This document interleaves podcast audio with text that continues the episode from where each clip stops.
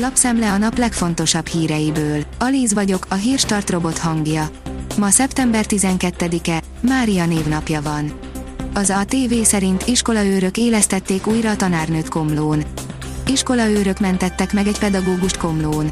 A tanár rosszul lett, összeesett, az őrök a közelében levők segélykiáltásaira figyeltek fel, majd megkezdték az akkor már életjeleket nem mutató pedagógus újraélesztését.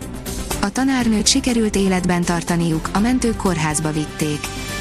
A magyar mezőgazdaság írja, újra elérhető a lepárlási támogatás. Az Agrárminisztérium a szüreti felkészülés keretében másfél milliárd forintos keretösszeggel lepárlási támogatást biztosít a borászatok számára, közölte Nagy István agrárminiszter. A privát bankár kérdezi, legális doppinga vagy miért kell még mindig Messi és Ronaldo. Bár a két szupersztár kezd megöregedni, még mindig kapnak utánuk a piacon. Tudásuk és tapasztalatuk ugyanis doppingként hathat a csapatra, hírnevük pedig extra figyelmet és pénzesőt hozhat a kluboknak. Az Infostart írja, elhunyt Török Ferenc. Életének 85. évében elhunyt Török Ferenc Kossuth Díjas építész, a nemzetművésze, a Magyar Művészeti Akadémia rendes tagja.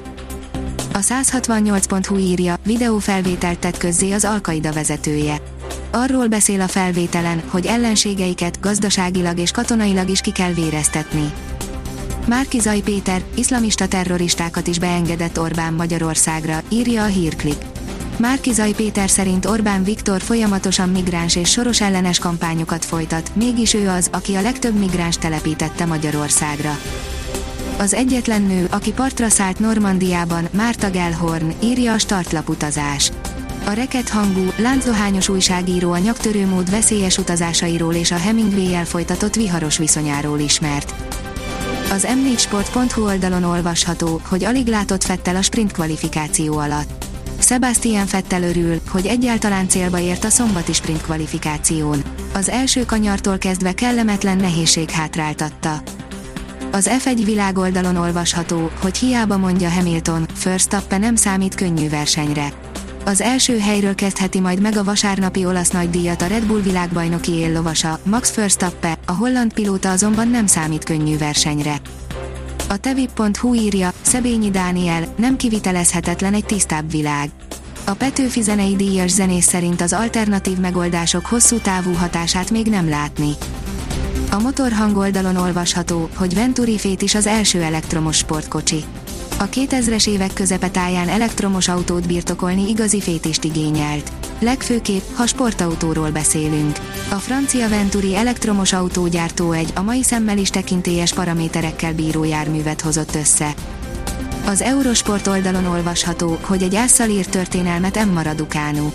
A 18 éves brit Emma Raducanu nyerte meg a New Yorkban zajló amerikai nyílt teniszbajnokság női egyes versenyét, mivel a szombati döntőben 6-4-6-3-ra legyőzte a kanadai Leila Fernándezt. Az m4sport.hu írja, otthon nyert az Atletik Bilbao. A Bilbao továbbra is veretlen, a Majorka először maradt alul a bajnoki idényben. A kiderül írja, mutatjuk, mikor ér véget a szép, nyári idő. A következő napokban még kellemes, késő nyári időre számíthatunk, majd csütörtökön hideg front éri el hazánkat. Fokozatos lehűlés veszi kezdetét. A Hírstart friss lapszemléjét hallotta. Ha még több hírt szeretne hallani, kérjük, látogassa meg a podcast.hírstart.hu oldalunkat, vagy keressen minket a Spotify csatornánkon. Az elhangzott hírek teljes terjedelemben elérhetőek weboldalunkon is. Ha weboldalunkon hallgat minket, az egyel korábbi adás lejátszása automatikusan elindul. Beállíthatja, hogy az összes korábbi adás, vagy csak az aktuális tematika hírei következzenek. Köszönjük, hogy minket hallgatott!